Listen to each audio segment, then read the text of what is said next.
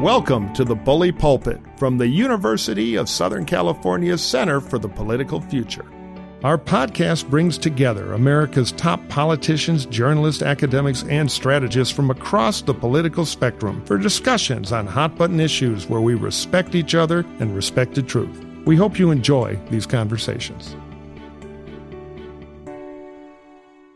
Hello, everybody. Welcome to USC. Uh, my name is Elex Michaelson. I am a proud graduate of the University of Southern California. Fight on, everybody. Uh, it is great to be back on campus. For those of you that don't know me, I uh, anchor the evening news on Fox 11 Los Angeles at 5, 6, and 10 o'clock. I host a statewide political show called The Issue Is that airs in every market in California, but here in LA, Friday nights at 1030. And this week we have Vice President Kamala Harris, exclusive one on one, getting the plug in. And, uh, just did that yesterday. And then, and last week we were so excited to partner with USC and Politico and host the first debate in the California U.S. Senate race. Um, so it's great to be here with an esteemed panel. Uh, I guess we want to go around and just do quick introductions of yourself. Yep. Stephanie? Yeah. Hi, I'm Stephanie Cutter. I run a company called Precision. Uh, and I've been in Democratic politics for most of my career, uh, most recently with President Obama. John Anzalone, and I have a polling company called Impact Research. Stephanie and I worked together in both the 2008 and 12 Obama campaigns, as well as the 2020 uh, Biden campaign. Jessica Millan Patterson, and I'm the chairwoman of the California Republican Party. And also an alum, right? No, oh. I'm not. oh, I thought you were. Okay. I'm a matador up the way, Cal State oh, okay. Northridge. But my husband is a faculty member here. He uh, serves in the as an associate vice president. Okay, very nice, cool. Well, so feel close to the family. Yeah, yeah, and by marriage. Yeah. this panel is to talk about the general election, which I guess we're already in. Let's start with that. Do you all agree that we're already in the general election? We have a very robust primary still going on on the Republican side. and we have uh, the uh, primary coming up on February 24th in uh, Ambassador Haley's home state of South Carolina. Um, certainly, the name of the game right now is not just delegates, but also momentum. President Trump has put away uh, Iowa and New Hampshire pretty handily. Um, so it'll be interesting to see how this continues to play out. We are still in the middle of the primary. Can you Go ahead, John. No, I, I actually, I don't think we're in the general election yet. And you see some of it in the polling, uh, especially among undecideds who don't think that Donald Trump yet is going to be the nominee. And I think that that has a kind of a psychological impact that um, you know, Donald Trump, other, you know, we're all kind of political. We, crave politics and we, we, you know, we, we go out there and we find information. But the fact is that Donald Trump's kind of been under the radar screen for the last three years in a lot of ways. And I, I think until he is literally the nominee and it dawns on general election voters, um, will you see kind of the shift and the reality of what that means um, until they really believe and know that he's going to be the nominee? How do you say under the radar? It seems like he's he's on. That, that's right. But yeah. here here's yeah. the thing: is is think he was off Twitter. Right. Yeah. Uh, for, for most of that time, other than the fact that he has all these indictments, et cetera, he himself hasn't been out there day and day in and day out like he was when he was in president and like you will be when you are the nominee. Mm-hmm. And I think that will cause him a Unless lot of problems. You know, a lot of problems. Yeah. Excuse me? Unless you're Joe Biden. You are not out there day in and well, day out. You know, okay. But the problem is, is that being day in and day out with Donald Trump causes him tremendous problems. And that's what, again, that kind of re-engagement in PTSD with the, the general public, I think will cause him more problems than mm-hmm. the current president of the United States. And, and I think, if I could just yeah. jump in, and I think his campaign knows that. Yeah. Which is why they're being very strategic about where he is showing up. It's not that he hasn't been doing rallies and things like that. He doesn't get the media attention that he used to for his speeches at rallies. Uh, that will change when we're further into the general election.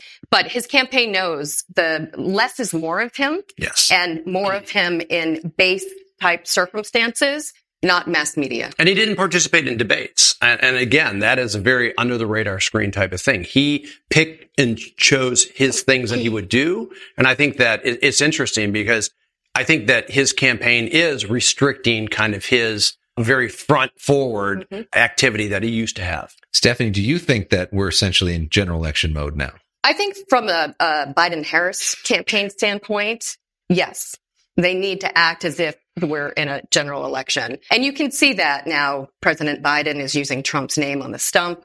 You can see it in some of the shift of the numbers for Biden now that people see this race emerging as between two people and no longer a referendum on Biden, the numbers are moving. And I think we'll see more of that. And just before we wrap up this primary discussion, Jessica, I want you to weigh in on the role of California in the primary and the rule changes in California this time um, and how important that is for people that are voting.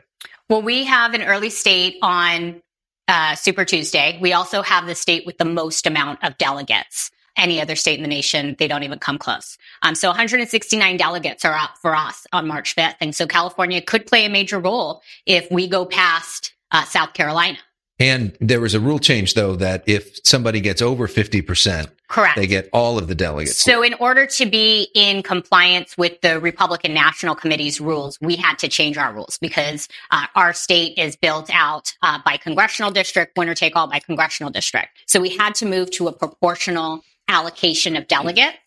Um, so our rule change uh, moved it to statewide proportional, and that way, if you got 10% of the delegates, you're also still walking away with more than Delaware, right? Um, but if a candidate gets above that 50% threshold, which is not very easy to do here in California, you get all 169 delegates. But easier to do in essentially a two-person race, which is what we're now in, right? I mean, yeah, I guess you could make that argument. Yeah. John, let's just start broadly. You're the polling expert. You look at the numbers. How do you see the state of the race if it is Biden Trump, right? Elex, is anyone really a polling expert? Can we just kind of start there? Well, don't people pay you to be a polling yeah, they expert? Do. They do. Is that what you said? Your clients it's, would yeah. call you it's up? Not, I really don't know. That, that's not about. on my website, is it? no, listen. I think that I think the one thing that I can say, I think any pollster, if they were being honest, would say this at this point in time, is that the polling right now, a lot of it's just noise, right? It is a point in time thing. The the fact is, again, the reality of uh, it being a Trump Biden um, matchup will change the dynamics because there is a certain PTSD to what Trump means to their daily lives and how they will project that and thinking about them being president. The other thing I think that what polls don't get now is the fact that there's going to be, I, I saw an estimate, $2.7 billion spent in paid advertising um, just in the presidential campaign. Wow. 76% of that in seven states. My point being is that, you know, it's what the campaigns have to say. Now, I, I think you probably make a great argument that, hey, this is what the Trump campaign would say. Joe Biden and his campaign have a lot to say about what he's done to invest in America's future, to what he's done to invest within American families. We know from public polling that awareness levels aren't super high on that. But the fact is, is that you, you know, we have a lot to say about what he's done, but more importantly, I think about the future. And we also have a base that always takes more time to consolidate, right? I mean, that every campaign, why are people uh, super surprised that enthusiasm levels and and uh, consolidation among our base, young people, regardless of color, people of color, etc. We always see that consolidation late, usually in September, really post Labor Day. And so the fact is, is that if you just take a look at the current polls and don't play out what's going to happen, I think that you're missing part of the story. The other thing I'll say, so it doesn't sound like I'm Pollyannish, is Donald Trump won by 75,000, 77,000 votes in three states in 2016. Donald, uh, Joe Biden won by 44,000 votes in, in three states. Two of the states were different in 2020. Who doesn't think that this is going to be a super close race? Yeah. And basically the polling shows that it's going to be a super close race and it's within the margin of error. And yeah, Donald Trump's up a little bit. And then guess what? Sometime during the year, I think it'll be dead even. I think that D- Joe Biden will be up a little bit and, you know, but it's going to be a flat line. And I think that when the bell rings in Labor Day, we're going to replay 2020 and 2016. Isn't that wild to think $2.7 billion to be spent on a race with both people with 100% name ID? Yeah. Right. In seven states, 76% of that will be spent in seven. So, seven so who, Stephanie, then are the undecideds or the swing voters? Does that even exist anymore? Is it mm-hmm. just about turnout? Mm-hmm. Who, who's being targeted with all that money? Well, there are a lot of different people being targeted with that money because those ad dollars will, will be spent in a lot of different ways. Both sides have to turn out their bases and their bases are extremely different. Um, but the, the margin on which the, the winner uh, will declare victory is with, you know, a very small segment of persuadable independent voters. So you have to persuade your base to turn out that this, uh, the stakes in this election are so great that, you know, we need the base to turn out. We need the base to volunteer, get their friends out. But the real target for mass advertising is this very small group of independents. And those are, these independents are the, you know, the same independents that we saw come out in New Hampshire, um, and vote for Nikki Haley. Um, and the independents that just aren't going to go back to Trump. So two goals, turn out your base at the highest margin possible and target that small sliver of voters, uh, in persuasion. Jessica, what do you say to that? And are you convinced that independents won't go back to Trump? So I think what we can all agree on is that you can't win with just Republicans and you can't win with just Democrats. Mm-hmm. And right now, Gallup says that 40% of Americans identify as independent, whatever that means for whatever they are. You know, they could be registered as something, but they identify as independent. And we saw both in 2020 and 2022 who were the big winners ticket splitters. So you're going to see a lot of that and they're going to be making the argument. And I think that there's a lot of people that in 2020 were voting for someone who was a beloved statesman.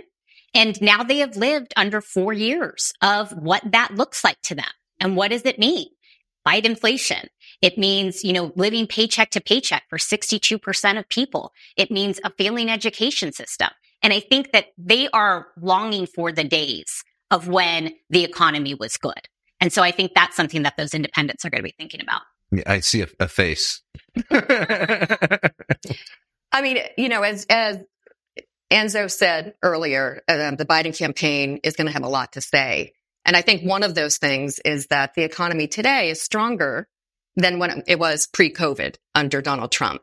So people don't realize that White House has done a poor job of communicating it you know, the dirty secret of being in a White House is you're kind of harnessed about what you can say and do. Now that they have a camp- campaign apparatus and dollars to put behind it, that's all going to be clarified. So how do you better, why do you think, what do you mean by that, by harnessed? And, and how do you think they can better communicate it? There's a lot more you can say on a campaign trail than you can do when you're in government.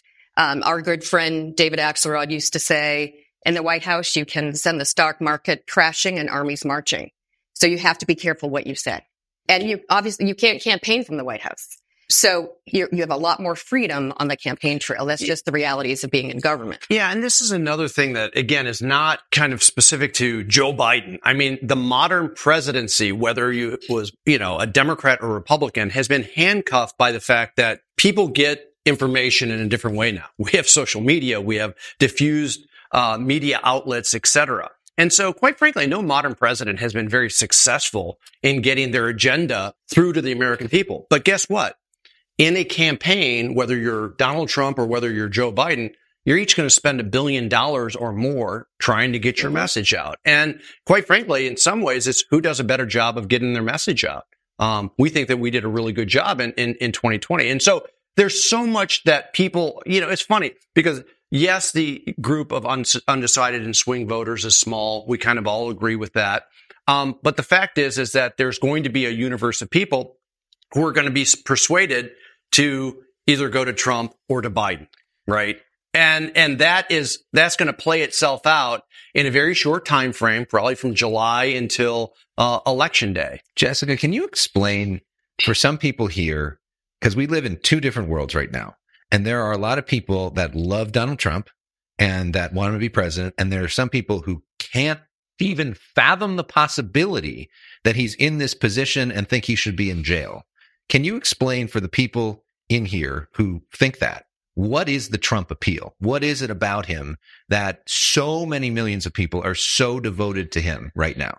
Well, I think when you talk about people getting their information, I'll tell you where some people are getting their information. They're getting their information when they go to the grocery store and that bill is so much higher. They're getting their information every single time they fill up their tank of gas. They're getting their information when here in California, 50% of our children aren't reading at grade level. That's where they're getting their information from. And they're watching four years ago when we had unemployment rates for women and Latinos and blacks at their lowest rates We've seen all of that go back. We've seen Biden inflation that has affected everyday living, whereas 62% are saying they are living paycheck to paycheck. And that is the appeal. The appeal is living better and how they lived four years ago versus how they're living now. How do you think all the trials and all that impact Republican voters? Well, I think certainly, you know, if, if this was a political move, I think some of it backfired unless you wanted to go up against President Trump again, right? Um, because every single time there's a new charge, um, he goes up in the polls for Republicans. He raises more money um, amongst the base. And so for him, it is something that, especially early in this primary, this has benefited President Trump. And I think that there are a lot of Americans out there that believe this is politically motivated. And they believe it could, if it could happen to a former president, it could happen to me. And when you get different stories about who the Justice Department is going after, that is very unsettling for many so Americans. I, I think there's a there's a couple false sense of securities that the Trump campaign will eventually realize. And one is over 60% of Americans believe that he's committed a crime. Okay. Again, when he's the nominee, people will take that differently and put it into their risk quotient factor uh, about b- voting, right? If there is a trial, and I don't know if there will be a trial, but if there is a trial, that in itself each day will be quite uh, dramatic. And quite frankly, what, some of the best uh, numbers that Joe Biden ever had was during the January 6 hearings because people did learn new things about Donald Trump and the insurrection. So I think there's a false sense of security because, oh, he got indictments and he went up with the Republican primary voters, which is like Democratic primary voters, kind of, you know, a unique group of voters, mm-hmm. um, not the big general election voters. And so I think that will come home to roost. The second is I think there's a false sense of security in some of the um, beating up on the economy and the diagnostics. I, I don't know where you got the paycheck to paycheck number. I've never seen that. But the fact is, is that now economic diagnostics and polling have become political. Like if you have a Republican president, Democrats say the economy is shitty. And if you have a Democratic president, the uh, Republicans say uh, that the economy is shitty. A different diagnostic, which I think is important, is almost 60%, about 58% of people, when you just ask them about personally, are, are, are you doing well? Are you doing good? Okay. You know, um, people, their finances are good right? And, and so again, all economic sentiment and economic confidence numbers are moving up. I don't care whether you're doing the conference board. I don't know whether you look at Gallup, University of Michigan, um, or Civic Science. Economic sentiment numbers are moving up, and usually there's a lag time between how that is uh, uh, uh digested with voters, et cetera. Not saying everything is great. You're going to make an argument. The Trump campaign is going to make an argument that everything is shit. We understand that. But the fact is, is that I think that there's a false sense of security to that once people see, again, not only what Joe Biden has done, but campaigns, Joel Benenson always said what? Campaigns are about the future. the future. And I think Joe Biden has a hell of a lot more to talk about what he's going to do to invest in the American economy and families for the future. And Donald Trump will just be negative and demeaning and beat people up. How much is somebody's education level determinative of where they're going to be right now? Does we get inside the numbers, how much that has changed? A lot. um, and, but it's also not static. It can change. The more highly educated you are, the more likely you are for Joe Biden. However, the union vote is up for grabs. And, you know, I very rarely watch TV anymore just because it's not, I get my news from various places and I'm always running around. Thank you. Oh, no, I, am so sorry. It's okay. That's, it, I wish I had. That's, that's okay. Yeah. If I would watch. It's great on digital and good podcast. Yeah. We'll send you the links. Okay. Yeah. yeah. What I was going to say was, uh, but this morning I, um, turned it on and watched you because I wanted to know who was going to be on this panel. Yeah. Um, and, uh, the, I caught the head of the UAW on Morning Joe, who was making one of the most effective arguments, not just for Joe Biden, because Joe Biden is the union guy, but against Donald Trump, calling him a scab, telling anecdotes of things that he had done as president against unions. One of the worst NLRB boards uh, that you know whose goal was to dismantle unions. That argument to certain voters um, will be incredibly powerful when you're comparing that to the first president who actually walked the picket line. So, you know, education can be determinative, um, and even and more and more so as time goes on. But when with Joe Biden on the ballot and union voters up for grabs, I think we'll see a little bit of a shift in that. John, we've seen a, a, a shift from Latino men and black men away from the Democratic Party. Obviously, they were such a huge majority and they still have a majority, but it's less in certain polls. Why is that? And are you concerned by that? Yeah, and, and before I get to that, I just wanted to build on one thing that I think everyone should watch out for is because uh, um, we've done great with college educated voters, which is not the not the case in like for example in 2000 when Bush would uh, would have taken college educated voters. But watch non college educated women because we also have a great contrast on choice and reproductive rights. Yeah. And this is this debate is not over. If you saw news today about what you know some of uh, the pro life groups are now going to go to try to get the EPA to uh, talk about the abort or get the abortion pill uh, as a forever drug to ban it. This is like this is if Trump becomes president, they already have the agenda. So again, look at non-college educated um, uh, women. I think could be an interesting group uh, with reproductive rights. I think the one thing about um, younger African American men and uh, Afri- er, Latino men in general is that they've been voting more and more uh, Republican. But it's not just a Joe, a Joe Biden thing. Right. This is this you know predates him and is part of it. Uh, again, I mean, you saw in the Georgia Senate race in 2022. African American Democratic U.S. Senator Warnock, African American challenger Herschel Walker, Af- African American turnout the lowest since 2014. So Mm. this isn't, you, you see what I'm saying? And so I think that there is a ton of work to do in both of those communities, but it's a little bit more organic than it is spec- specific to one candidate. Uh, and I think the Republicans, quite frankly, have done a fantastic job of it. I think that Donald Trump goes right after our base. I think when I was doing races against Rick Scott in Florida, he would go right after our base. And so, you know, the fact is, is that we have a lot of work to, excuse me, to do there. Um, and you know, there's not a, there's not a lot of explaining to it other than, you know, again, you got to make the argument of whose side you're on. What group are you guys most targeting?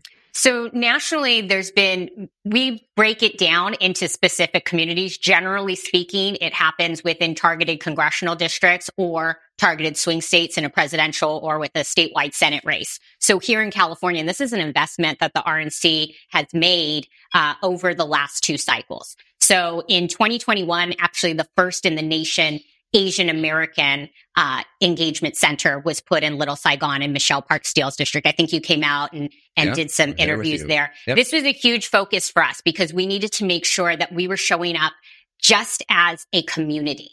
We launch precinct walks and we do phone banks from there too, but we're open year round.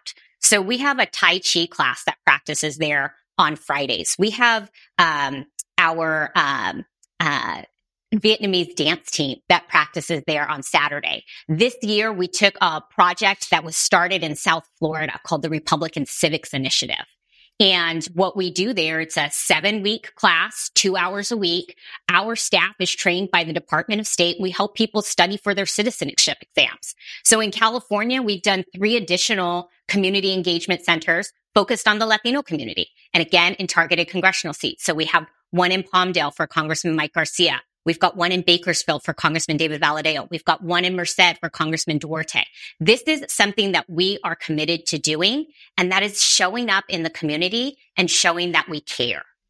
John, um, uh, let's talk about the border. Uh, I've heard you on on Mike Murphy's fabulous Hacks on Tap talking about that issue. Um, it's now talked about. Uh, there's a big discussion nationally this week about whether to do something about it or not.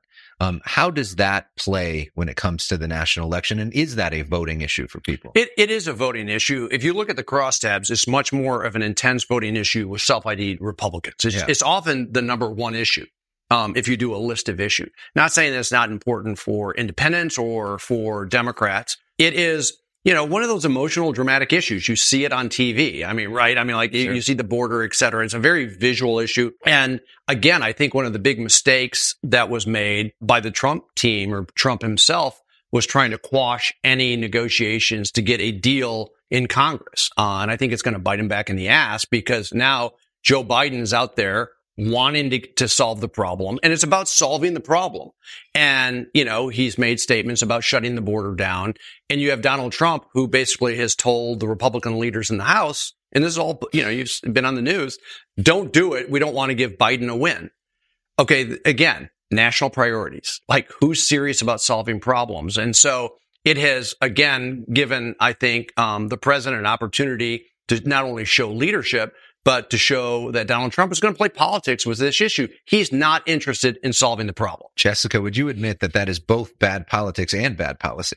Well, I think that right now what we're looking at is Democrats had an opportunity to solve the crisis and they didn't take it.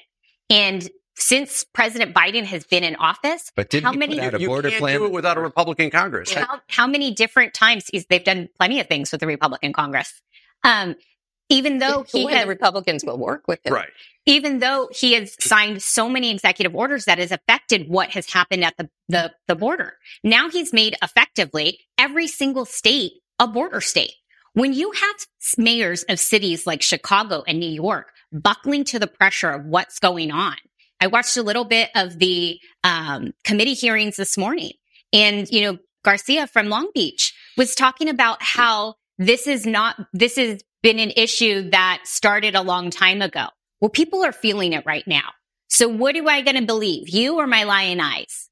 But to John's point, with Trump being so blatant about this, saying, don't give Biden a win, doesn't he take the pressure off of Biden and allows Democrats just to blame Republicans for not doing something about it? Isn't he giving them a win in the process? We'll see. I mean, each one of these campaigns is going to have to strategically decide what they're going to, what decisions they make and on policies and otherwise. But that's his gamble to make. What do you see as, as the sort of key issues going forward in this race? Well, I, it's different for different blocks of voters. And if I could just address immigration for a second, you know, John is right that there, the intensity on immigration lives with Republican based voters. It's a mobilizer for them. It is not a mobilizer in the same way for independents or Democrats. However, it can be a mobilizer if they see somebody putting kids in cages or separating mothers from their children or bashing and insulting U.S. citizens who happen to be of certain descents. And that's the, the, you know, the Trump rhetoric, the Trump likeness that really, you know, lost him the, the 2020 race and has impacted every single election we've had since he was elected in 2016. So there is a lot of different ways to look at the immigration issue. it, it is true that it is a, a liability for President Biden. Now that President, former President Trump has torpedoed a viable solution to the current problem, he owns it. He owns the problem. And if I were on the Biden campaign, I would be making him own that problem every single day, not to reach Republican voters, but to reach uh, that middle. So I think that what was a liability for President Biden has now become a weapon that he can use as part of his arsenal to reach those voters. Other issues, I do think crime Right. uh, will be an issue. It depends on how it will be used um, by the opposing campaigns. I think the economy, I know it's easy to say um, because the economy is always an issue, um, but it will be an issue this time because you are comparing two different, for the first time in history, two different presidents' records on the economy. And that will be a, a big piece of President Biden's argument going forward. Not just that my economy is better than his, but we're on a path right now to build a free and fair country. We're on a path right now to protect the backs of the middle class, to give everybody a chance to succeed, but we're not done. It is, this is not time to turn back. And if we elect this guy, we're not just going back, we're, we're going back into the ditch. So John, what do you see as as the the issues for the, that independent voter, those very few people in those seven? States? So this may be strange to say because I think that we're all trained to like have a umbrella message and be very focused, et cetera.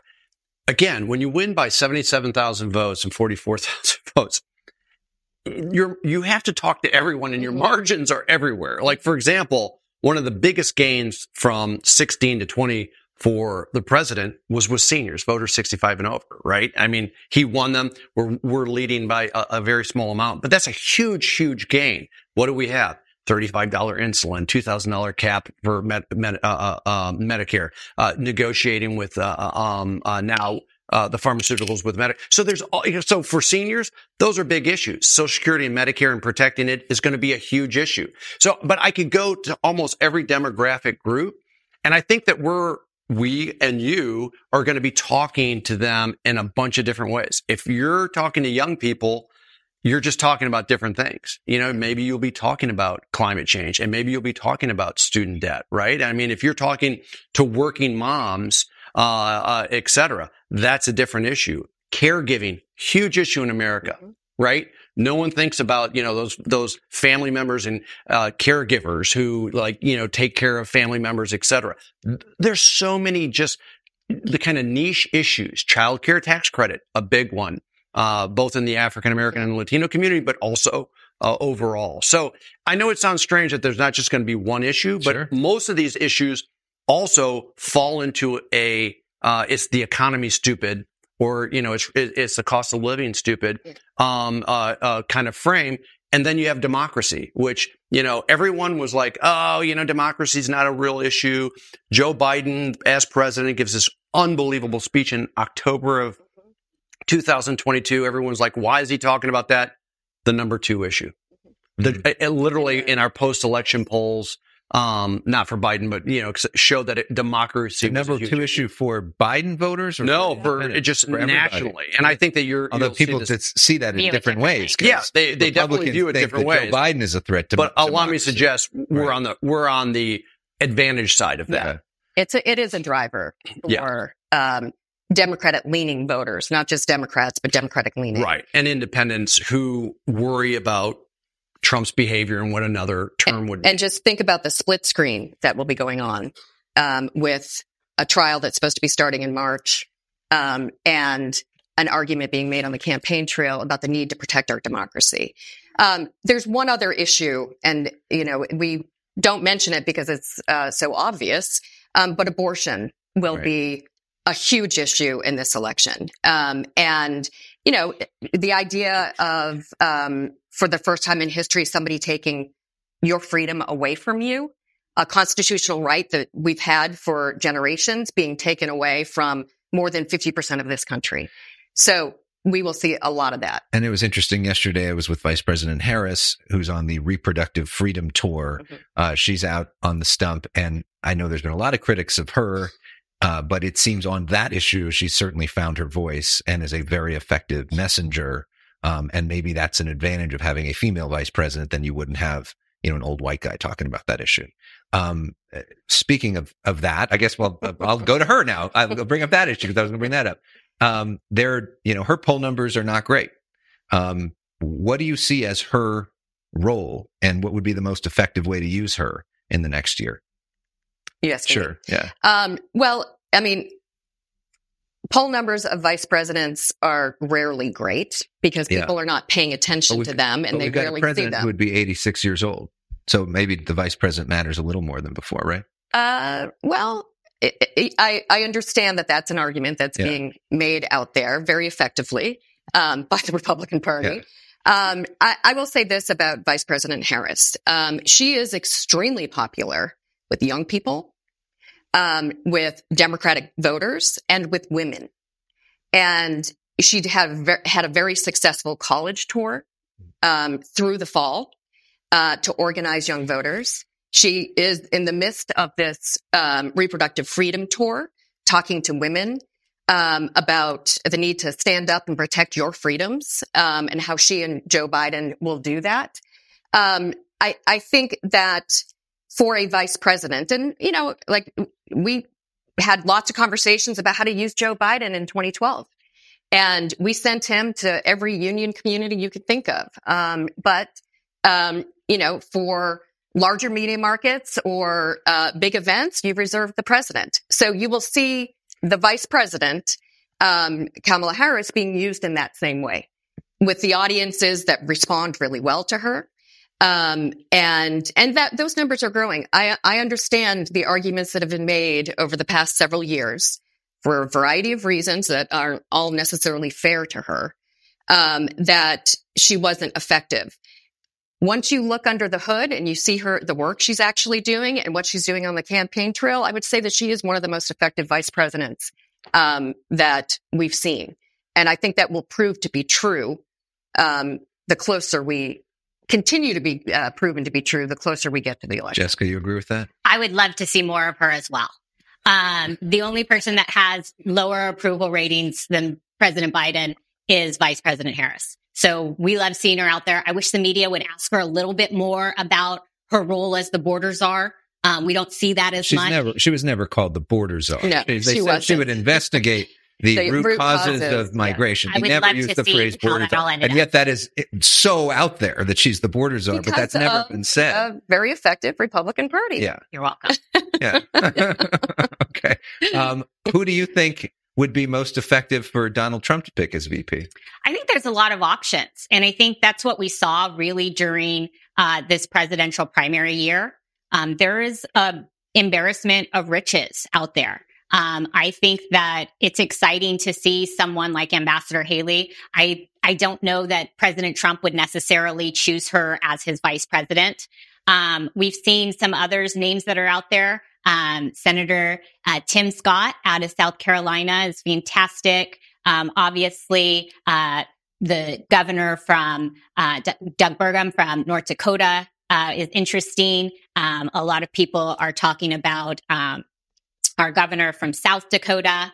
Um, so there's a lot of options Kristi out there. Kristi Noem or Sarah Huckabee Sanders. Some people are Yes, talking about from as well. Arkansas as well. Who would be the, the most effective messenger for the Republicans on that side? Uh, John, to you, do you think? Well, I mean, that, I that would be the scariest, or you know, most- I mean, I don't if want, that helps. I don't want, not looking to be a smartass, but embarrassment seemed to be the key word there. When you said embarrassment of riches, I mean, like you have, you know, the, the, the, you know, the, the leader, uh, Stefaniak, uh, from New York. Oh, Stefanik. Stefanik. Stefanik, Yeah. who literally had a press conference and called people who had been, you know, sent to jail for the insurrectionists and, and beating the hell out of police, called them hostages.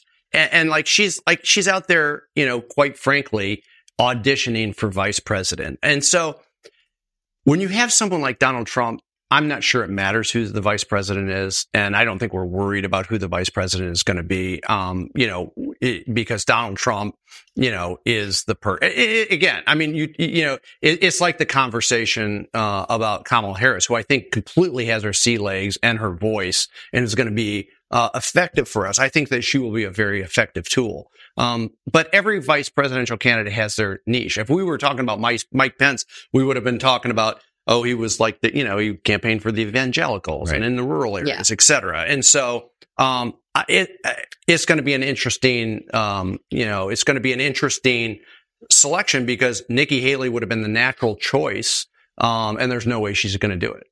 How, or would he even ask her? Probably. I not. mean, he's already, Oh, you know, hard to imagine that. prevented her donors from being part of MAGA.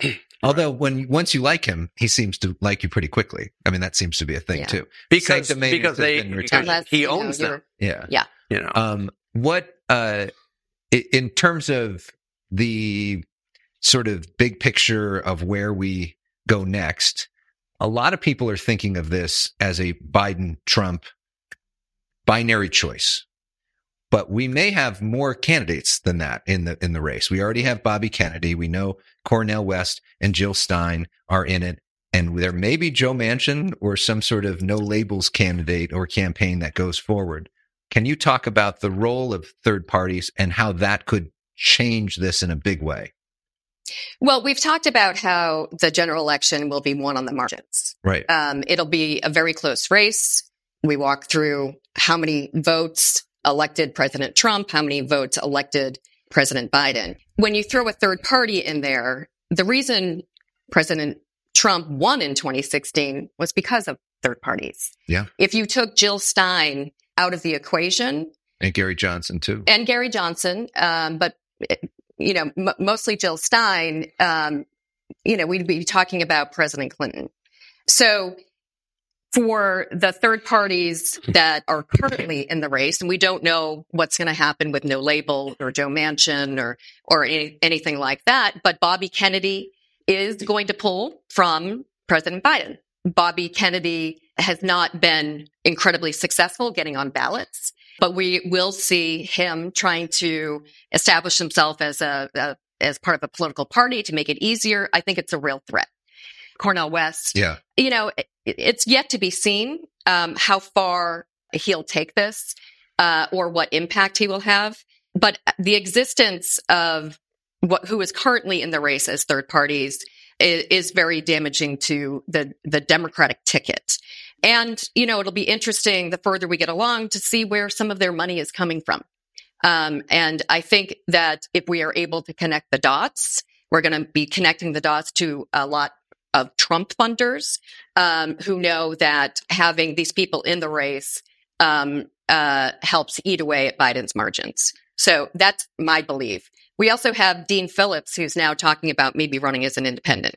I don't know where he thinks he's going to go, but Yeah, listen, we're gonna. I think it's going to be incumbent upon both campaigns uh, as this plays out. And third party candidates is just a disaster for polling, by the way. like another reason, like people will think that there were mistakes in polling. People love to say that they're going to vote third party, and it never kind of matches where they. At the end of the day, people say they're going to vote third party, and then they make this again this Mhm. risk factor. Like, okay, they know what happened in 2016, and that's 2000 yeah. Even think about Ralph Nader. Yeah. he Yeah, wasn't no on doubt that about that. stupid butterfly Right. ballot with Pat Buchanan. exactly. Right? They And could so- had Al, President Al. So I think this, I think the seriousness of, of kind of again the equation that young people, for example, would make who would love to vote third party will all you know at the very end there they've got to make a decision and they will remember 2016 and and so I think that we'll see a dissipation of third party from the polling that you see right now. If you ask you know Joe Biden, Donald Trump, or someone else. Or list them, you get anywhere between, I don't know, 13 and 15%, sometimes a little less, sometimes a little more. And the fact is, is that that will never sustain itself, most likely. yeah, Um, and it'll dissipate. And it's, it's our job. And matter of fact, I mean, you, the, the, Kennedy vote's really hard because he pulls some of the vaxxer, the non-vaxxers and the Trump people, and he pulls some of the Biden people, but it's all about ballot access. I mean, Mhm. these, these individuals have to get on the ballot. You're no labels. Is the Republican going to run for president and the Democrat for vice president, or is it going to be vice versa? Right? yeah. Uh, there was a story out not too long ago that the Trump campaign has reached out to the uh, Bobby Kennedy Jr. campaign Right. about VP, and he didn't rule it out. Mhm. So, like, there's so much good eh, drama yet. I mean, we're living in a movie script, people, right? And it's like being written week by week. But to Stephanie's point, Jessica, even if it isn't 13, 15%, if it's 1% or even half a percent, if these races are that close in swing states, that could make the difference in this election. Yeah, I think it's yet to be seen. I think we we have certainly experienced it in elections before. We don't know what it's going to happen. I think that each one of these candidates are going to have to make their case to the voters. And if they're not doing that well enough and a third party comes in and goes after that, then we're going to see results from it. But I think it's yet to be seen of how much it'll affect.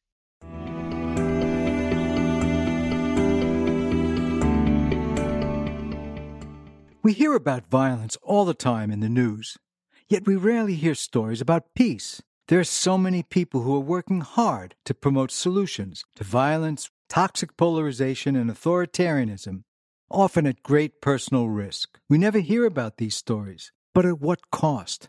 On Making Peace Visible, we speak with journalists, storytellers, and peace builders who are on the front lines of both peace and conflict.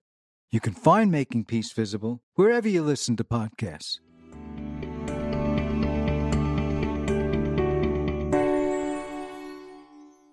Another big issue is just the president's age. It, it is an issue that voters talk about. You, you see polls, John, that 66% of Democrats are concerned about it or- or, you know, potentially want a different nominee. That doesn't mean they're not going to vote for him over Donald Trump, but it's something that they're thinking about. How do you think he should message on this? Well, first of all, we just have a, have to have a reality check conversation, Elex, about this because you know you can- you can pull one. The reality is Joe Biden's running. He he has a tremendous record, and the fact is is that when you take a look at the head to heads, his consolidation of Democrats is almost as high as the consolidation with Trump as Republicans. And, you know, again, in terms of messaging it, people know it. People know his age and they're going to make a decision at the end of the day based on what he did as president and what he wants to do as, uh, in his next term. And that's really how you message on the age is here's what I've done. Here's what I want to do for America's future. But should I mean should he lean into Stephanie maybe this idea of wisdom? I mean, which they talk about a little bit, but like really talk about that in a different way or be self-deferential about the age which he's done some of. I mean, how do you how do you handle that if you're uh, offering your advice? There's nothing we can do about his age. Yeah. He's 81. Everybody knows it. Uh, he has been self-deprecating. There is an argument out there that because he knows how to do this job, because he knows how to get things done, because he can talk to world leaders, because of all of these uh, different experiences, America is in a better place um, today. I find it interesting that Nikki Haley is going after Trump for his age uh, and questioning his mental fitness. Right. And I think that will, you know, come back to bite her um, for her future ambitions. But it, you know, it's um, it has caught hold. People are talking about it. Not that anybody really thought there was, you know, mental fitness there, but they didn't think it was due to age. Now she's linking those things together because he, you know, gave the rally speech calling her Nancy Pelosi Right. and um and things like that. Um so, you know, we have two older white men um on the ballots. It doesn't negate each other. Can Democrats make it negate? How how this is handled on the campaign trail will matter, but I also think no voter is surprised by this. This is a known fact that the president is older. And it's interesting. We had Nancy Pelosi on the issue as last week, and she said that Trump has a cognitive disorder, trying to sort of take that issue back and throw it on them. But this is something people think about. It's something people talk about. You talk to voters. When I interview people, it's something very top of mind. And even though Trump is three years old, younger than Joe Biden, they talk about it more with Joe Biden. They just do. What, what do you, how do you see this issue? Well, I think they draw a contrast between the two, right? And you see someone who has a lot of vigor, who is out there, who stands up in front of a podium, sometimes from hours, for hours on end. And someone who is very rarely out, who's calling lids very early in the day. And so it's an easy contrast to make, even though there's only a three year difference. So how do you guys talk about that issue and, and, and the danger that if Trump does some of that himself, that becomes a, a danger for you all too? I don't think we've really seen that in the same way. And again, the contrast has been, I think, very significant. And I think that's why Republicans have been successful about talking about it. If President Biden was someone who was on the campaign trail and out there, um, even on the presidential and policy side, as much as President Trump was when he was in the office, I think that it would be a very different discussion. But right now, it's an easy case for us to make. So if you had to like bumper sticker this, we'll go down the, the line on this. Bumper sticker what this what the message is for both parties. That'd be interesting. What do you think is the bumper sticker argument for Trump and the bumper sticker argument for Biden? Let's bring back prosperity For which one? for Trump. Sorry. I'm kidding. I'm kidding. I'm kidding. For Trump, and what would you what would your argument? I know you never don't want to give advice to the other side, but what do you think would be the best argument for Biden? I can do better. Uh, okay.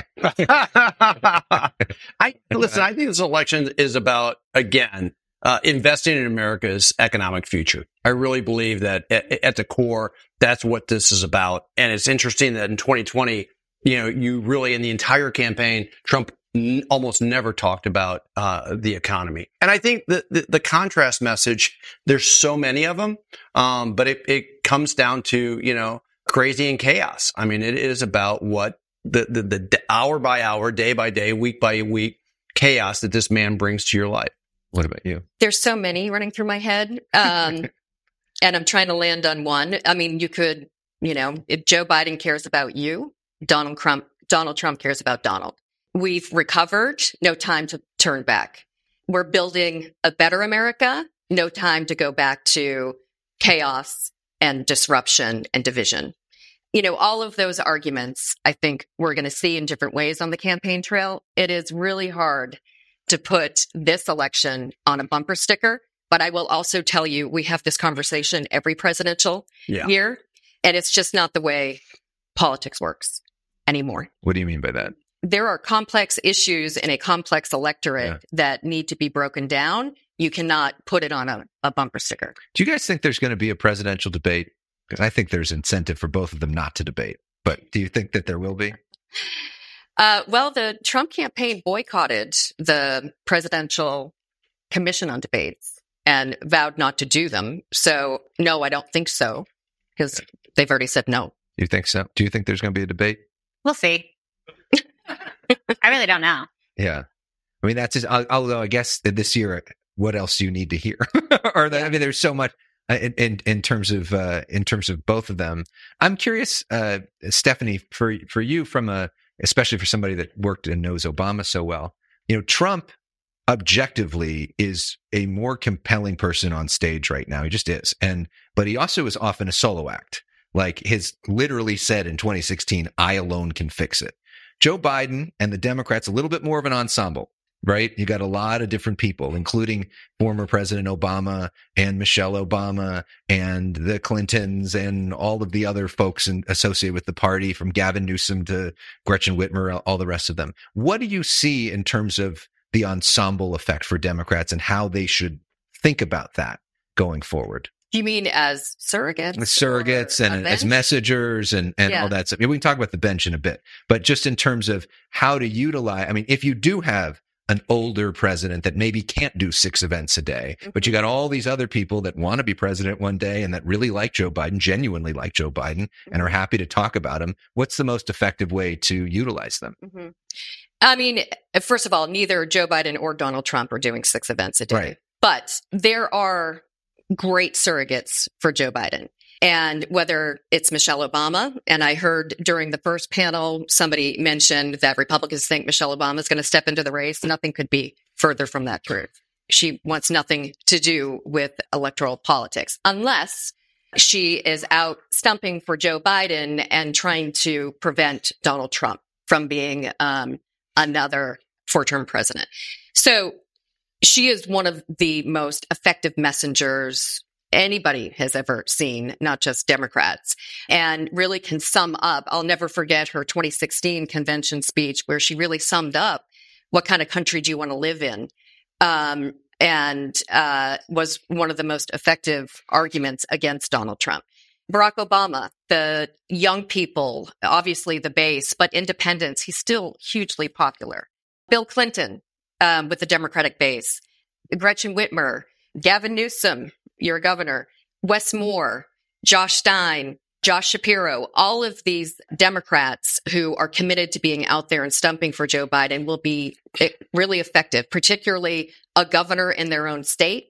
For these national Democrats, they can go places, you know, that uh, because of scheduling or the burdens of being a president, Joe Biden can't get to, still raise the money, still draw the crowd, still register people to vote. It is, it is an enormous asset. And I would also add that five out of the seven states, I think, have Democratic governors. Mhm. And so if you're a Shapiro, yeah, governors, like they're transactional people. They get things done and they, and, and a lot of what the Biden administration has been able to accomplish, whether it's the Bipartisan Infrastructure Act or the CHIPS Act or IRA, which had a lot of uh, new energy. I mean, they're putting it to use now. Like you can show the roads and bridges and water systems if you're in Pennsylvania or the EV and battery plant that went to Michigan, et et cetera, et cetera, right? The, the, the semiconductor plant that's uh, in Hobbs and in Arizona. And so I think the surrogates become really important um, at almost a transactional level of helping to talk about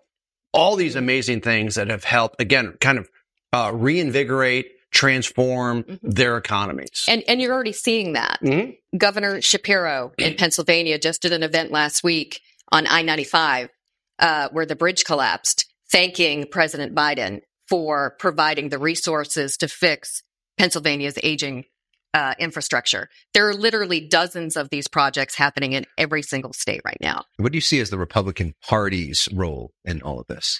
Well, we're the infrastructure, right? We build the runway and the candidates are the plane. And so that's our job. So we're engaged on the data side of things. We're engaged on the organizing side of things. We're engaged on, you know, the large dollar fundraising that can happen through a party that cannot happen because of, of limits for candidates. So that's what we will continue to do. We're going to do questions in just a moment. I just want to ask one more question as the California politics guy that does the California show um, around the horn. Clearly, Gavin Newsom is engaged in this campaign. There are different thoughts on why he may be so engaged in this campaign, but we see him uh, campaigning around the country just last week, going to several different swing states to make his message. What do we make of him and what he's doing? Is it effective? And how does he play into all of this? Jessica, I'll give you that softball to start off. So I love seeing him in places like South Carolina where there's a clear contrast. Um, you know, we've watched 700,000 people leave our state in 2022 alone. We lost a congressional seat for the first time in our state's history. And we're seeing them go to places like Florida, like Texas, like Idaho. Um, so when he visits place like places like South Carolina or places like Nevada, I like that because we have Gavin Newsom's greatest hits that we can talk about whether it's the economy, whether it's education, the highest gas prices in the nation, the unaffordability crisis that we have here. We love being able to show the contrast of what Democrats want to do to the rest of the country. And that is take California to them. Who do you think would be a stronger uh, Democratic nominee in 2024, Joe Biden or Gavin Newsom? I think Gavin Newsom would be a stronger Democrat nominee for Democrats. I think he would be harder to beat than Joe Biden would be. Around the country. Mm-hmm. You do? Well, interesting. Okay. Uh, I didn't know if you were going to say that. Uh, John, what, well, I, yeah, I don't, I don't know if you're going to, you're not going to answer, that. that. No, no, no. But, uh, but listen, Gavin Newsom, all you had to watch was the debate for DeSantis to understand that Gavin Newsom is a great spokesperson for the Democratic Party. Okay. Why to be a Democrat? I mean, it was a smackdown. He's an incredibly succinct. He's good at delivering a message. And I think that he's an incredible value to the Democratic Party for the presidential and for other races as well of why, you know, why you should be a Democrat. Who would be the front runner in 2028, do you think? Oh, listen, if, if, you know, everyone wants, like, if you're a governor or a U.S. senator, a Democrat, or Republican, like, you're, you know, you're gonna, you're gonna. What about a vice for, president? What's that? A vice or president. Or vice president. I mean, yeah. you know, you're gonna run. I mean, you're gonna run. Yeah. What do you think of, of Newsom, how he's doing his moves? So I'll be honest, I don't know exactly where he's traveling to or how they're using him on the campaign yeah. trail, but I've always thought he was just a, a great messenger. He knows how to communicate, how to break things down, not talk above people, but right at them. And I would also add, uh, also in California, Pete Aguilar, who's the number three in the House in leadership, fantastic surrogate. I mean, again, another person who I think you'll see out there because he's very good uh, at articulating a democratic message. Chair of the House uh, Democrats. Yeah. Um, all right, question time. Line up at the mics if you have them. I have a question for you, Ms. Millan Patterson. Um, Elex gave you a question, and I would like you to revisit it because it wasn't clear to me with your answer. You answered about the economy, but I'm trying to figure out what the allure of Donald Trump himself is. And you made a statement that people think, well, if it happened to him, it could happen to me. I'm not sure what the it is. If you didn't grab women by the, mm-hmm, you didn't steal documents, you didn't spread feces in the Congress, why would the government be after you? So are you an undecided voter? Absolutely. Yeah. Okay. So I think I led with some people believe that some of these charges that are being brought forth, whether Department of Justice or in individual states or, or counties are politically motivated. And if it can happen to the former president of the United States, then it can happen to anyone. That is what some people believe. I believe that the allure of Donald Trump is the fact that when we, when he was president, there was a uh, record low unemployment for African Americans, for women, for Latinos. There was a sense that we were getting ahead. There was more money in our pockets. Our wages were keeping up with the inflation. Those types of things I think are very alluring to many voters. So you're saying that despite whatever personal flaws or legal problems, that people will overlook that because of their pocketbooks? I will. Yes, I would say that. Thank you. Thank you. Yes. I have a couple of quick questions. One is on the issue of freedoms. There's been discussion about setting precedent for taking away other freedoms besides, you know, the abortion issue. That's question number one. Maybe you can comment on that. The other one is the role of foreign policy in this election. You know, with the wars in the Middle East and Russia and Ukraine, how it, you know, I guess how that plays out in the next six to eight months. There's always the last 30 days before the election when people look at the world and they say, well, where are we with foreign policy? Maybe that affects their vote. Yeah, that's a question I, I should have asked earlier, and thank you for bringing it up. Um, especially, and, and maybe John, we go to you on that. Um, the the situation in Gaza seems to be splitting the Democratic Party, especially between older voters and younger voters. And what's that impact? Yeah, listen, you know, whether it's Ukraine or whether it's Israel, Gaza, I mean, you can look at when these when they start you know, America's fully attention, you know, they're seen on the news, you know, very engaged and then it kind of falls off, right? And we've seen that with Ukraine and we've seen that with Israel and Gaza. And again, so there may be young people who, again, you know, want to ceasefire or, or uh, have leanings one way or the other. You know, they're going to make a decision whether that is the deciding factor for them, right? Versus, again, all of the other things that Joe Biden means in terms of the other freedoms, whether freedom of democracy, investing in America's economy, et cetera. So, you know, single issue voters tend to usually live a little bit more on the Republican side than the Democratic side. And what we don't know is the unknown, right? right. That's the unknown. I mean, right now, the Republicans in Congress are holding up Ukraine funding. Well, if that starts going south, someone's going to have to take the, the blame for that. So that could again come and bite the Republicans in the ass.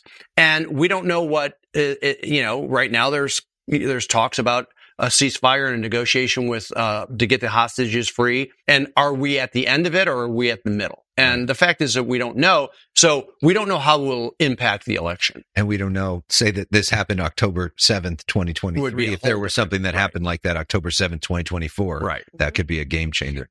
Uh, yes. Hi. So similar question. I think you're kind of downplaying it because in Michigan, there's like a strong Arab population and they're not going to vote for genocide Joe. And but, but for, that's a, that's great. I don't want to cut you. I want to hear the rest of it. But the, the fact is, is that you know, again, the election's a long time away, and Trump is literally the person who wanted to ban Arab Americans from America. And so everyone's going to, again, have kind of a decision to make here. And, you know, again, we don't know what's going to happen in Israel and in uh, Gaza in the next seven months, but there's, there's also choice. Campaigns are about choices. And your choice is also to stay home. Or, and I don't mean that about Arab Americans. It could be young people. It could be rural people, etc. Or vote third party. Or you got, I mean, you got yeah. Bobby Kennedy or Jill Stein sure. running on right. campaigns of peace yeah. you know, that could be a place that some of those folks go to. Uh, but, finish your question. Sorry. But yeah, for a lot of them, it is a red line. I guess you could call it single issue vote, but it is a red line because America, like, they also cut funding to UNRWA and that they provide aid to 2 million Palestinians. And those Palestinians are right now starving in Gaza on top of the bombing. So people are seeing this and they see Biden doing it and they just, it's very good. It's going to be difficult, especially people who are Arabs. You know, in Michigan, that's a, something that Biden needs. So it's going to be difficult to change their minds. And they seem pretty like convinced that mm-hmm. they're not going to do it. And it'll be really interesting to see the Michigan primary, which is coming up, even on the Democratic side, if there is a vote, even on that side, that goes to what you're talking about in a few weeks. Yes. If I were running the Democratic apparatus, I'd be having Biden or one of his uh, uh, spokespeople at every infrastructure groundbreaking saying, we did infrastructure and then have clips of Trump saying, this is going to be infrastructure week and he never got it done. Mm-hmm. Why aren't the Democrats doing more of that? I think they are. And, you know, it's just a matter of whether you're seeing it. If the I 95 event that I just mentioned, that didn't get covered by national news. Yeah. I just knew about it because of some people involved in it, but it was covered by local press.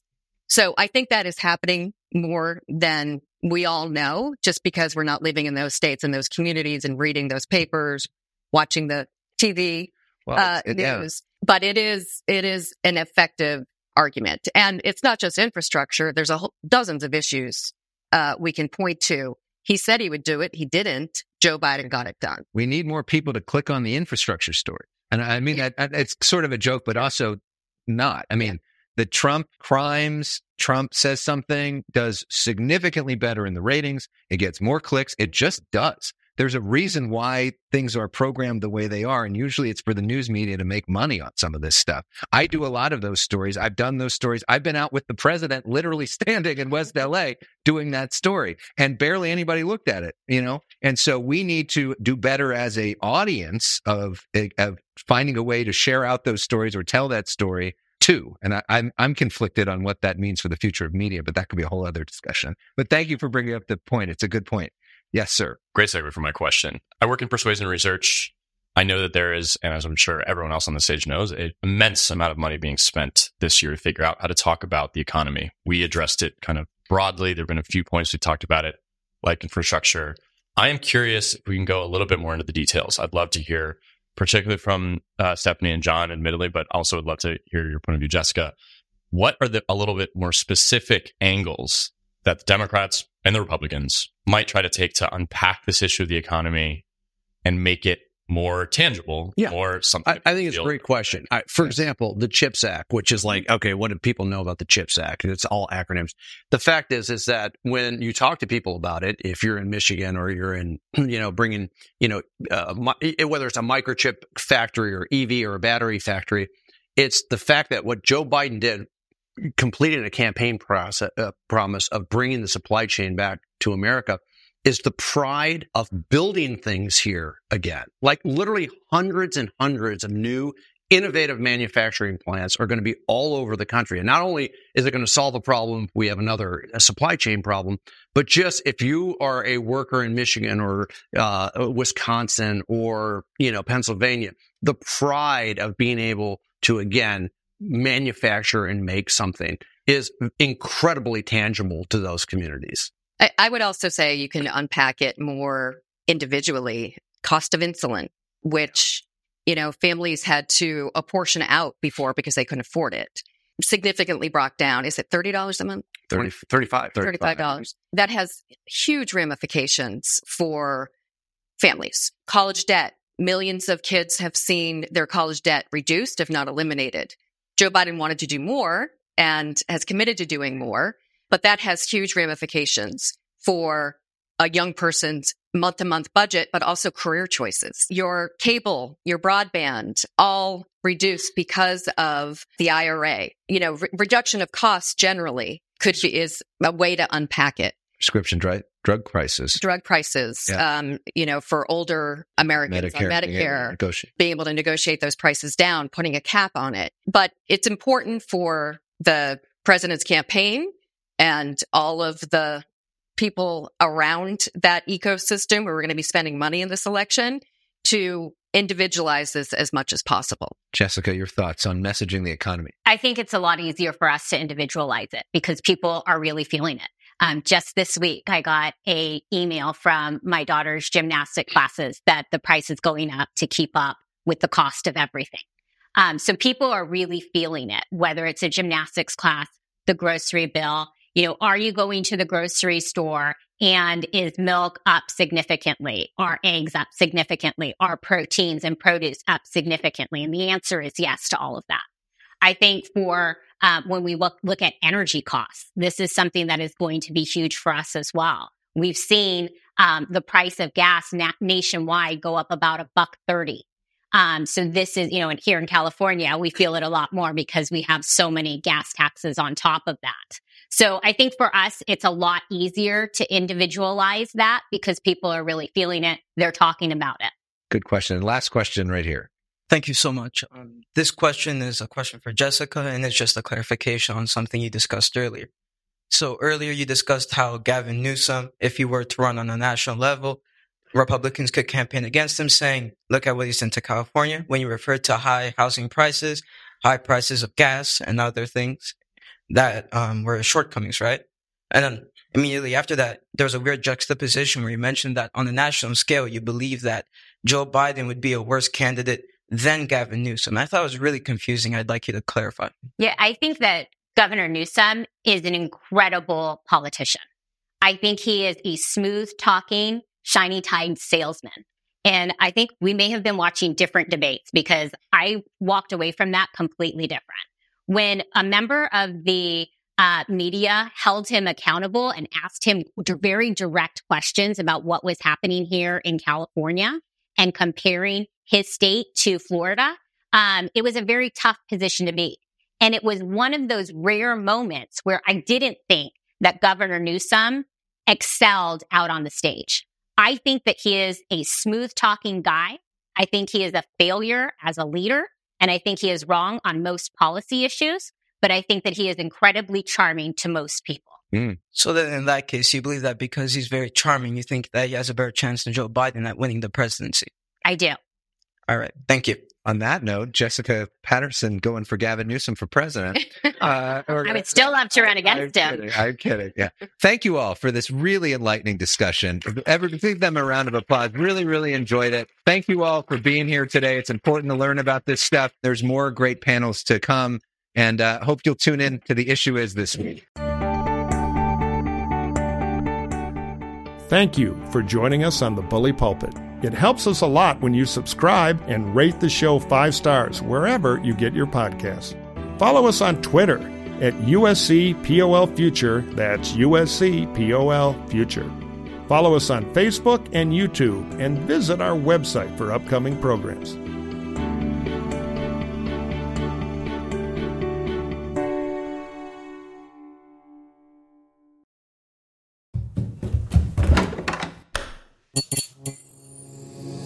This podcast is part of the Democracy Group